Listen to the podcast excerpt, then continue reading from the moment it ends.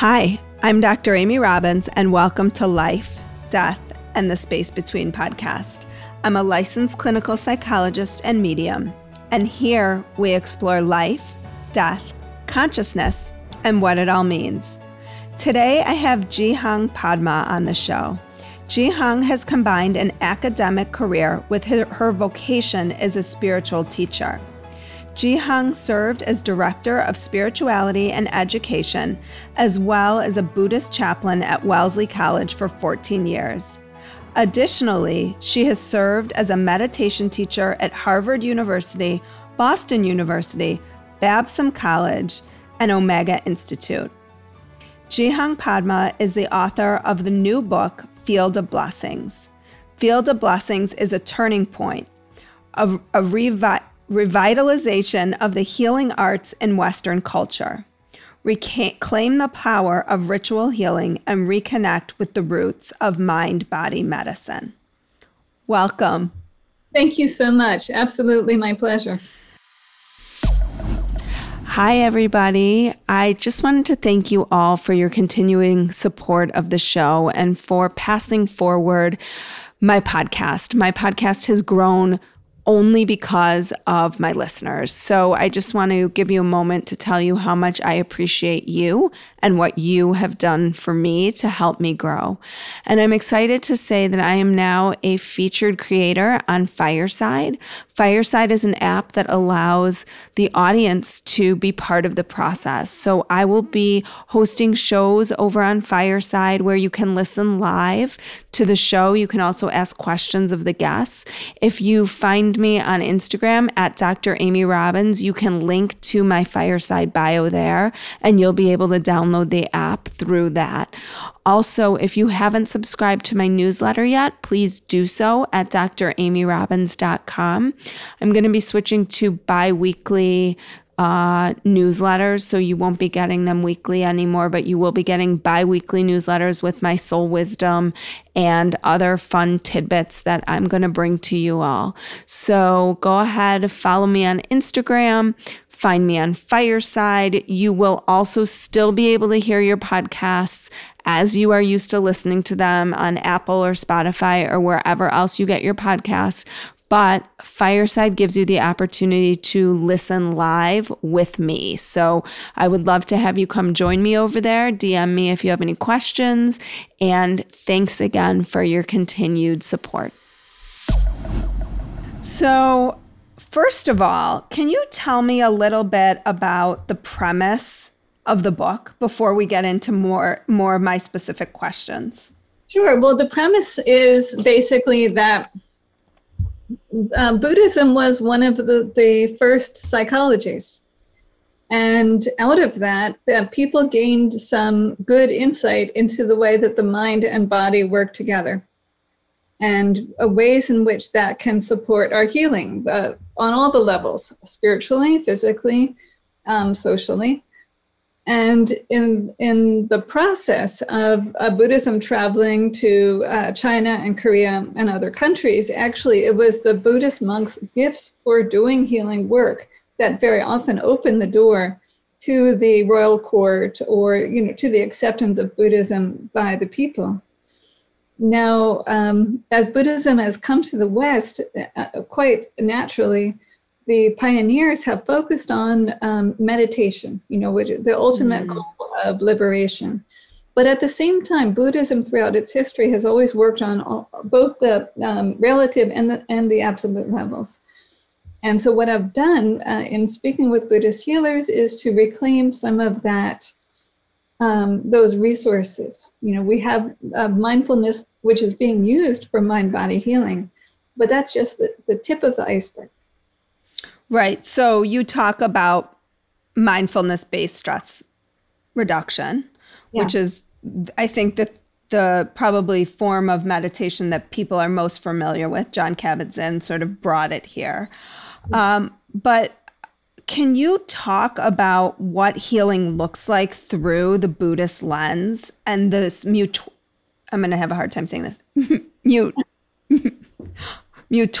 Why can I not say this? Mutality. Mutality. Mutra. I'll I'll let you say it for me. Between consciousness, mutuality. Okay. Thank you.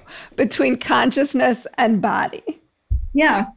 Um, well, the, it, from the very beginning, you know, which in the Pali Canon, the um, consciousness and the body are referred to um, uh, as resting upon each other, like the two sheaves of grain, you know, so that if you had mm-hmm. these, um, you know, this one um, bound up pile of grain and the other one, you might lean them up against each other so that they didn't fall to the ground and get um, mildewy. Hmm. So, in that way, um, the consciousness is resting upon the body and the body upon the consciousness. If we don't have a body, then we don't have, you know, the experiences um, that we know. But at the same time, consciousness is um, something that is, it, it, while it's created together with the body, it also um, has its own um, stream of continuing, continuing energy. And so we understand um, that, you know, we need this kind of indwelling body, you know, to know things the way that we do, but also the body needs that light of consciousness. And it is being energetically informed by consciousness. And so we know this very much in modern science through the endocrine system. You know, the endocrine glands are located at the places that we know to be the, the chakra centers, actually. And so they're serving as ah. space between um, the physical world and what we're taking in through what in Buddhism we call the rupa skandhas, you know, the, um, the, you know, the sensory perceptions. And at the same time, the, um, the, the body is making meaning, you know, of, of those sensory ex- experiences. So we have you know, we see something, we see an old friend, right? And then, um, you know, there are certain um, things that are, are released, you know, that, that kind of um, tend and befriend of our oxytocin is, is released, for mm-hmm. instance. Or if it's someone else, maybe we see our um, high school algebra teacher, and maybe we have a fight or flight response if we didn't enjoy algebra. Mm-hmm. So then that sets off the um, hypothalamus uh, pituitary adrenal axis, uh, and which basically sets into motion our fight or flight response. The heartbeat becomes more fast, the pulse is more rapid, the energy flows from the, the inner organs out to the extremities. And, um, you know, we're experiencing that kind of hyperactivation. Now, in our modern life, our the threats that we face are not as are not this one moment physical thing like seeing a saber-toothed tiger you know mm-hmm. the threats we have in terms of our you know economic or, or relational health or you know work-life balance. Those are things that can go on for quite a while. And so in our modern life that um, hpa axis can be overactivated chronically.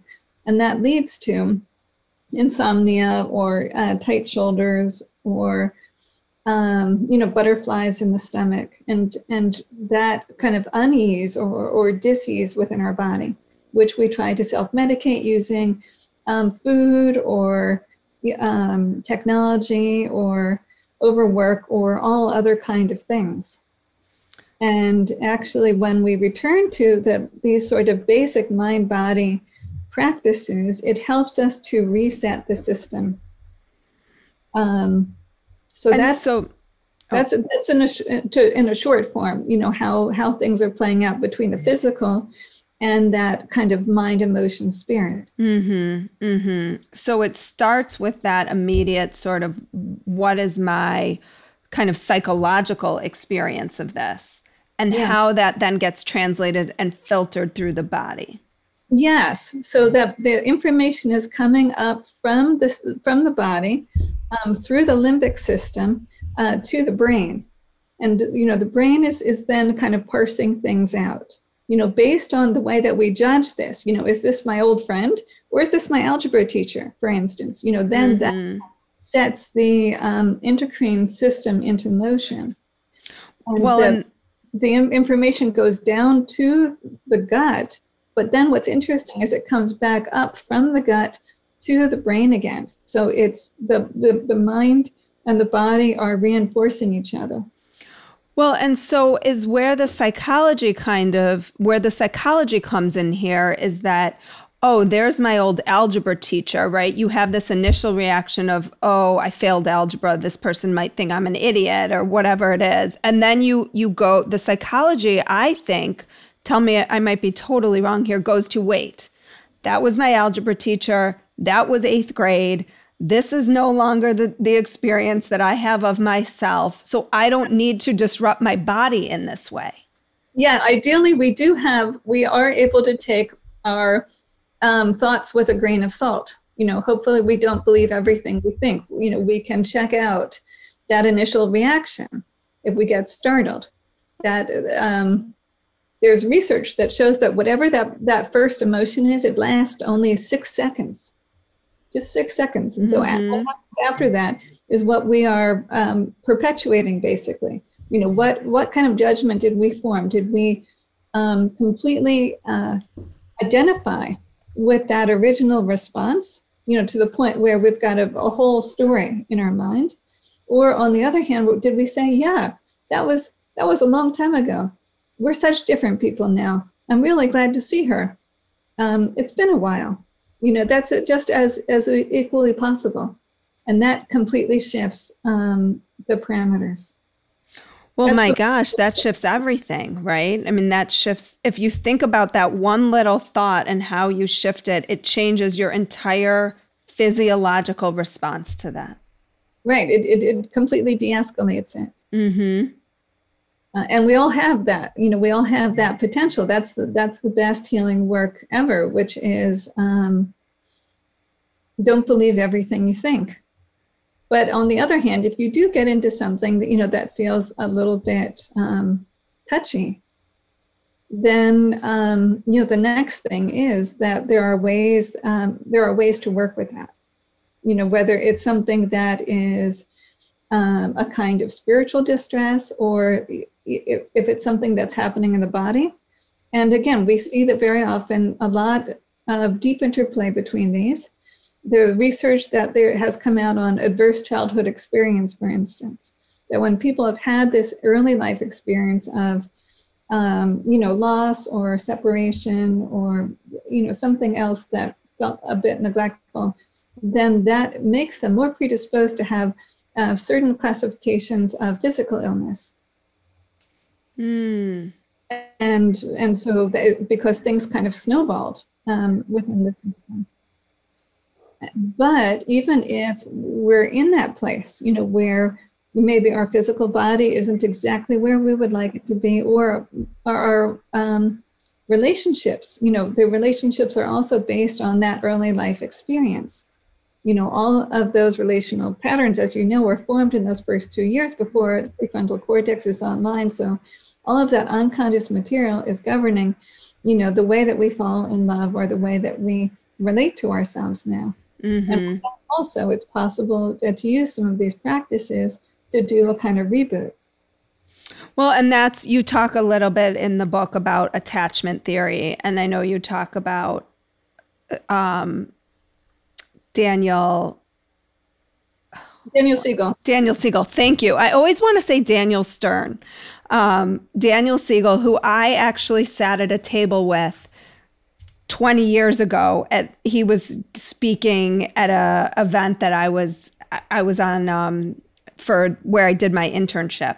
And I was my mouth was like on the floor at what he was saying. I just think he is such a phenomenal speaker and the work that he's done is so amazing around mirror neurons and yes. I mean everything that he's done. But can you explain how you how you in, incorporate some of these practices into shifting those ex, those those early childhood experiences or those early attachment experiences? Sure.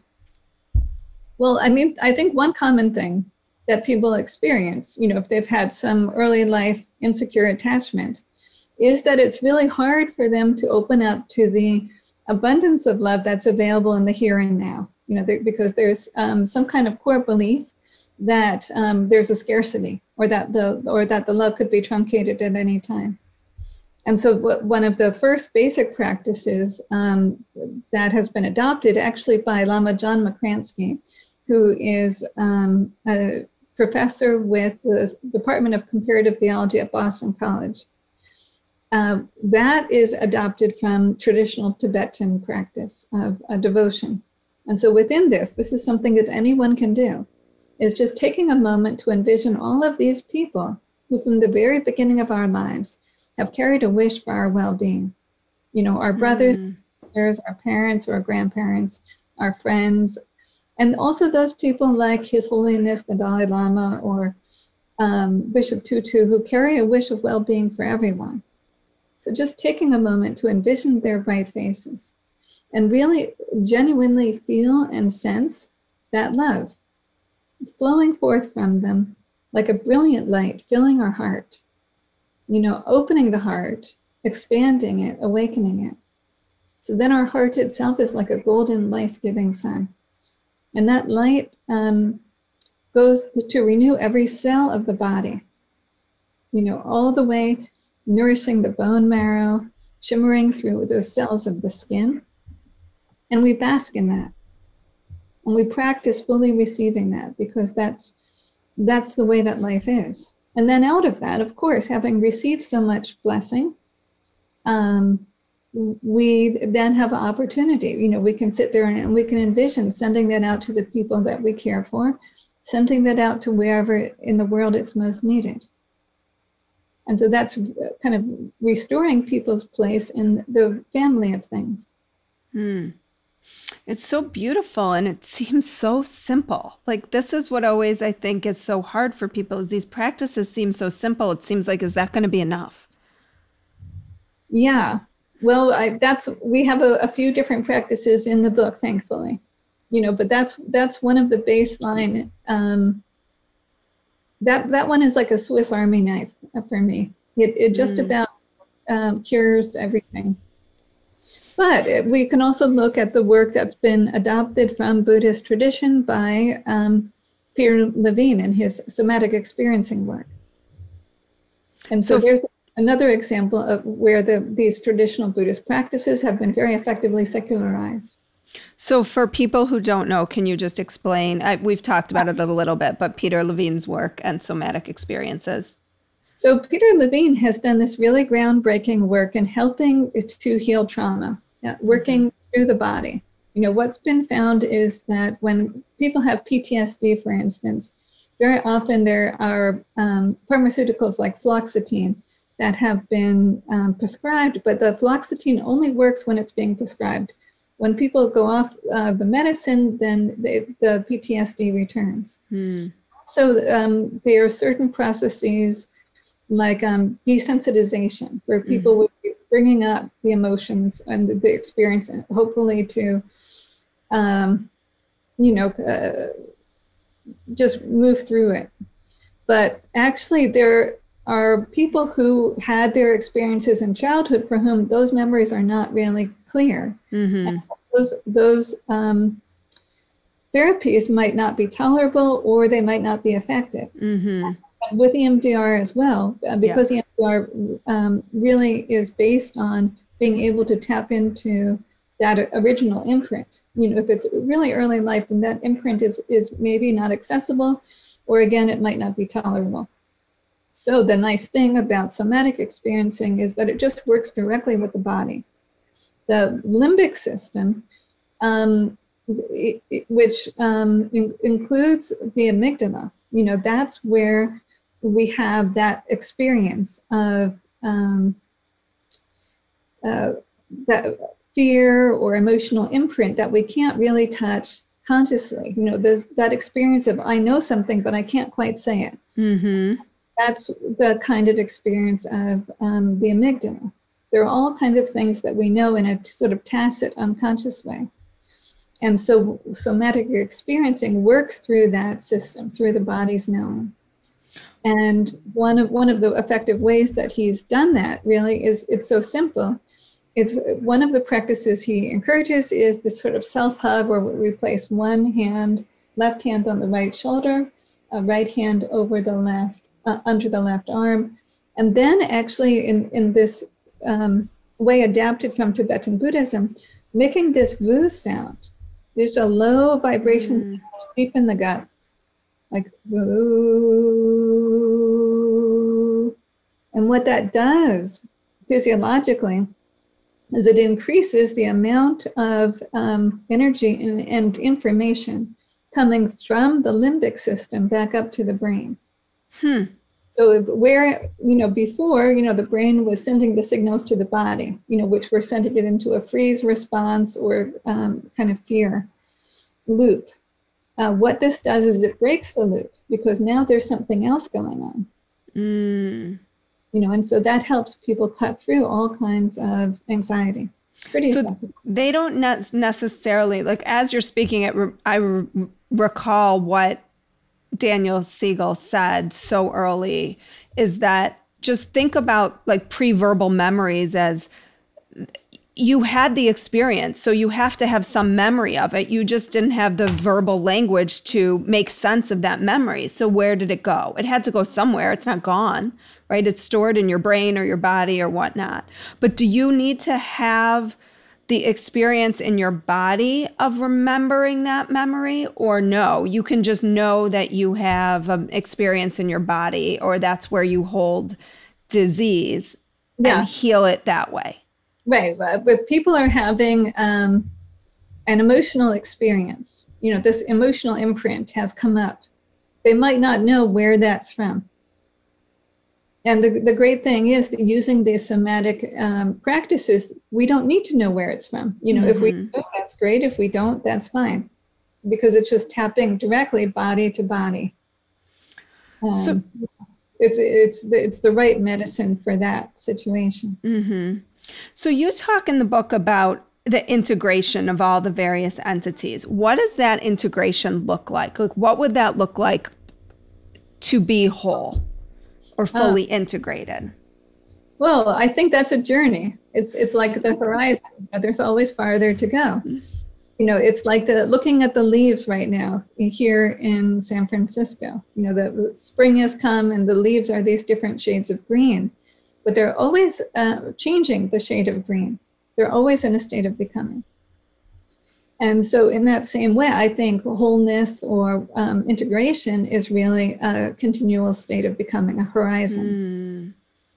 Mm. Um, and I can say some of the some of the processes really um, that point to that state and help to achieve it are, you know, being in a place of flow in our lives. You know, being in a place of connection with our own emotional experience. Mm-hmm um, you know, being able to um, breathe through our body, feel at home in our body. And out of that, being able to achieve a real intimacy with the people that we care about and um, carry, you know, that sense of kindness or connection to the people whom we're just meeting.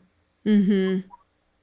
Be- because um, I, one of the, one of the implications of this is that um, the mind is not just up here in the head, the mind is an embodied and emergent relational process.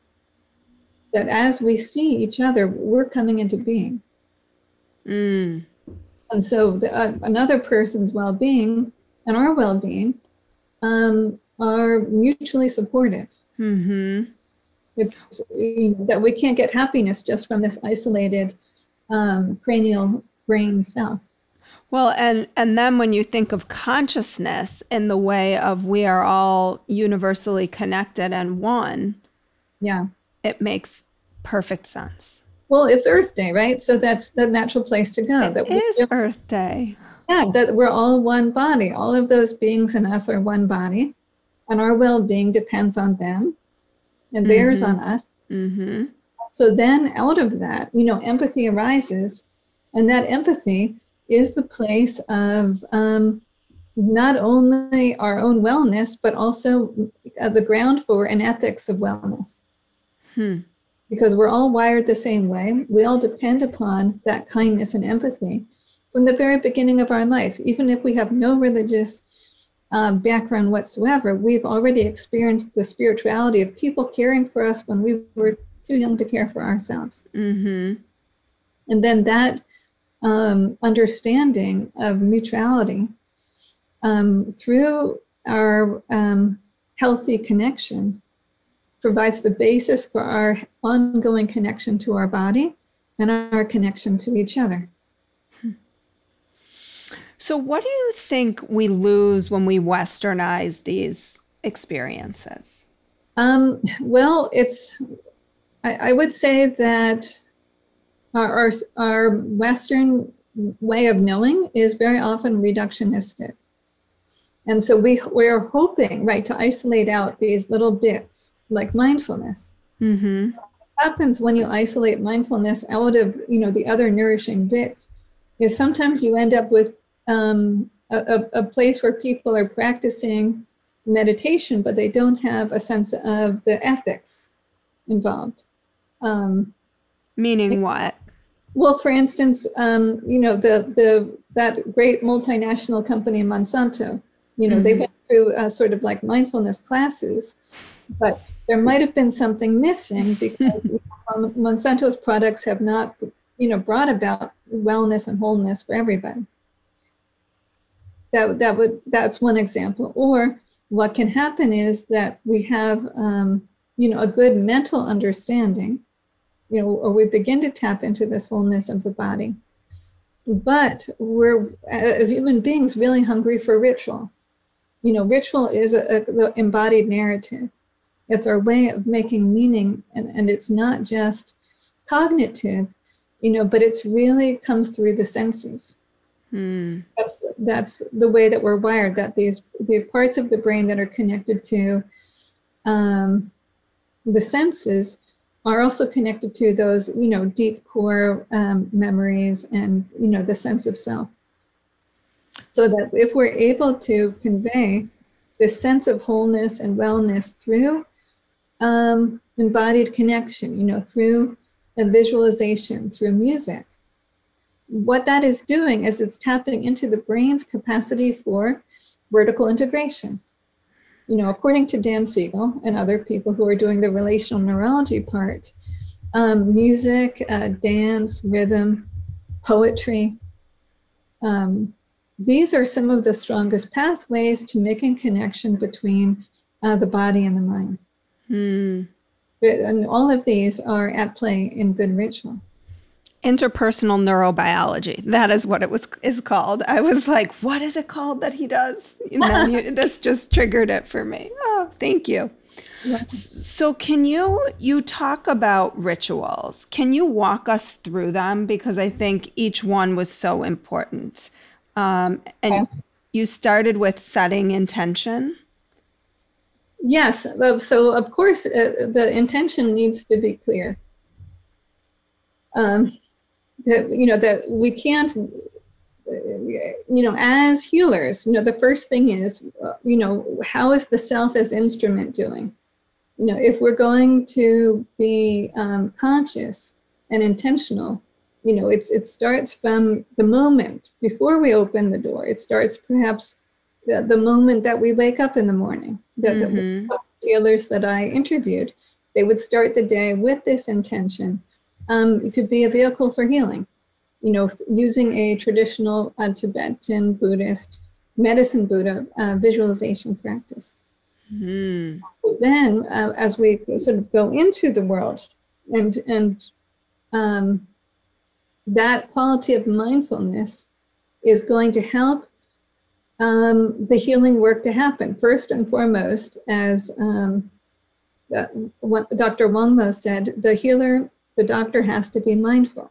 If you're checking someone's pulse, or if you are, you know, kind of observing their relational life, mindfulness. So then out of that mindfulness, we create space within so that what we hear, we truly hear as a, as a clinician or as a, as a therapist. And then through that creating space inside, it's possible to create that really healthy um, relational space.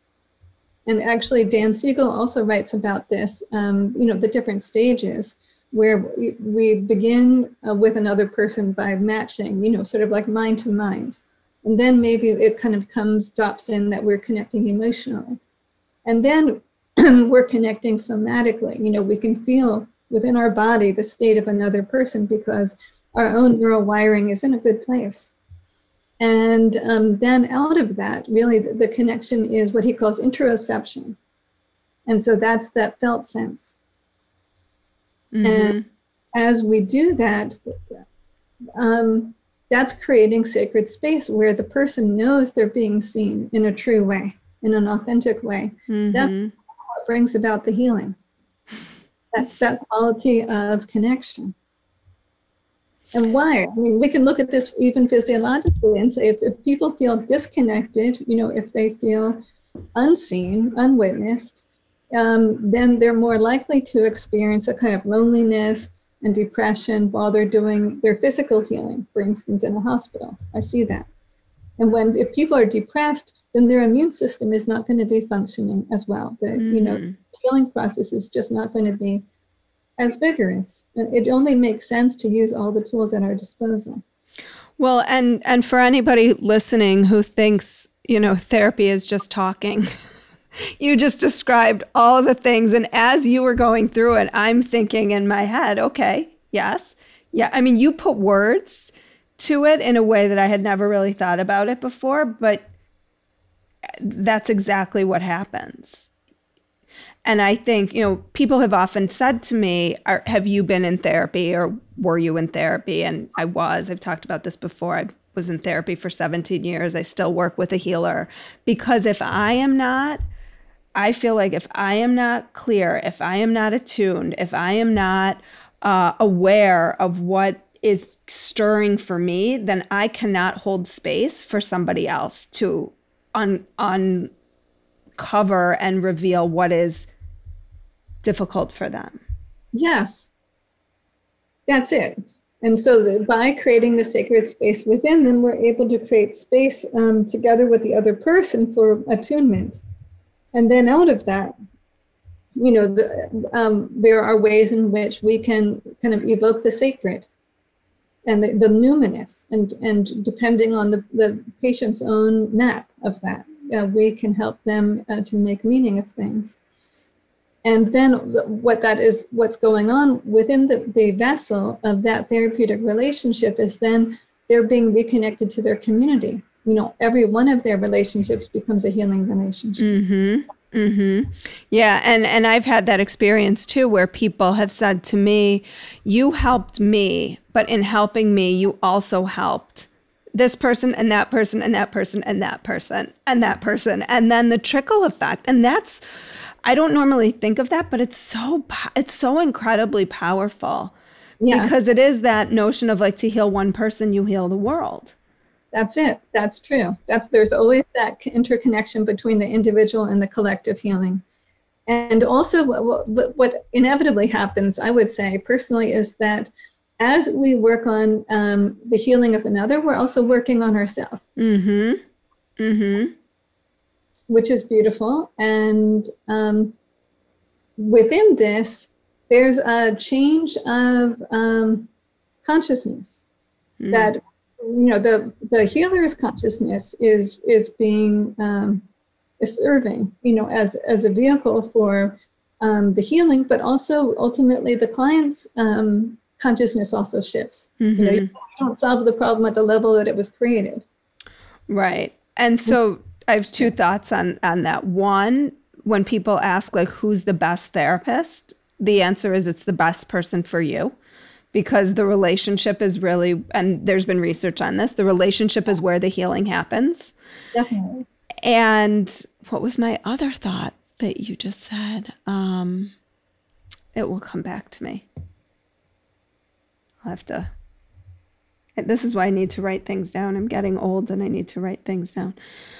Uh, one other question before we wrap up. Can you talk about the five elements in healing? Yeah, yeah, the five elements. So, um, you know, our body is made out of the five elements. It's, you know, our body is nature. Um, and these elements can be understood to represent different um, parts of our human experience. You know, for instance, water is usually associated with the emotions. Hmm. But water uh, in the um, Tibetan uh, five element theory is also associated with confidence. You know, if you have healthy water, then um, the, the confidence is in place. Or um, fire, you know, fire is connected with our ability to take action, you know, to assert ourselves, to move. Um, earth, you know, earth is, you know, our own groundedness and centeredness you know, and and um, you know, the air or space is is a quality of mind. Uh, you know, keeping keeping a mind that is that is clear like space. Mm-hmm.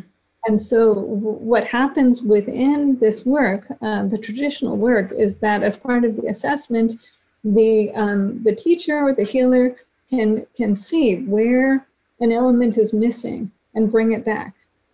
And that's important. That all, whether it's within um, like a Tibetan system where people can use like certain sounds from uh, the Tsa Lung uh, practices or within uh, Buddhist Qigong. Also, there are correspondences between the elements as they're identified in Chinese medicine and the movements and sounds that we can make to restore balance.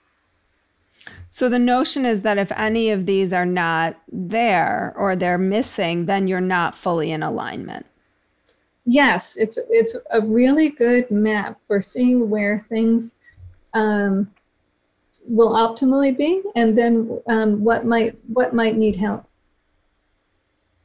And and so these practices can be a way of um, strengthening our, and helping us to reconnect.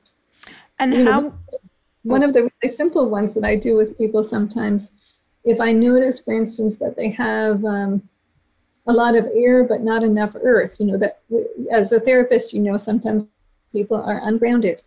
And so then i'll, I'll emphasize you know the qigong movements that throw that root a taproot deep into the ground you know and just feeling that connection we have to our families and our communities and everything that heals us at our root whereas for someone else if they're like depressed or a kind of um, don't have you know um, agency or activity. What I might do is emphasize the big movements that connect with a sense of liberation or a sense of um, fire hmm. or a sense of this big space, like the big blue sky that holds mm-hmm. it. So, so if someone is feeling like their self-esteem is is you know they're feeling like they don't have a lot of self-worth or their self-esteem is low. Do you then like would a prescription to that be to go be near natural water and spend time listening to it and being in that? Yeah um, if, if, if the emotions are um, you know basically needing the, a kind of a cleansing and healing then i find uh, giving people uh, something to do around water you know very intentionally connecting with the element of water and letting their own water flow is a really good prescription. You know, it's, it's never like one size fits all, um, but you know there are a lot of um, kind of tried and true things that we can fall back on. Is there, if there is an element that you feel like most sort of attracted to, does that say something about you, or is there any? I think it often does, and it often shows up in people's relationships, right? Because we see the complementary balance you know if, if someone one person is very grounded but they feel like their life gets boring they might invite in this real adventurous spirit mm. you know hmm. who has like a lot of fire or is or um you know is out like surprising them you know and and maybe has a lot of movement and air um but on the other hand if someone someone else might have um a lot of fire, but they might really look for earth, you know, because of that experience they have. Well, I'm, I'm with this person. That's really stabilizing for me. Mm-hmm. You know, I mm-hmm. need someone to to um, toast the bread in the morning. Mm-hmm. I'm not the I'm not the cook. I'm not the toaster. And, and so, you know, within our own lives, we can look and see at this time what's the element that's going to be the most complementary. And, and of course, sometimes it happens we might be in, in such a pattern that we don't see that we need fire or we need earth. Um, but sometimes we do. Mm-hmm. Wow. Well, this is fascinating. I feel like I could talk to you for like another hour. Um, but thank you so much, Ji Hyang. If people want to find you, you or the book, where can they do that? The website is mountainpath.org. So mountain, like the big mountains, and then path.org. Great. And all of that will be in my show notes as well. Thank you so much for your mm-hmm. time today. The pleasure is absolutely mine. Like what you heard today and want to hear more? Wondering what comes next and what it all means? Head over to Apple Podcast, Spotify, Stitcher, Google Play, or anywhere you get your podcasts and hit subscribe. Also, if you could take a minute to rate and review my podcast, I would really appreciate it. Stay tuned as we continue to explore life, death, and the space between.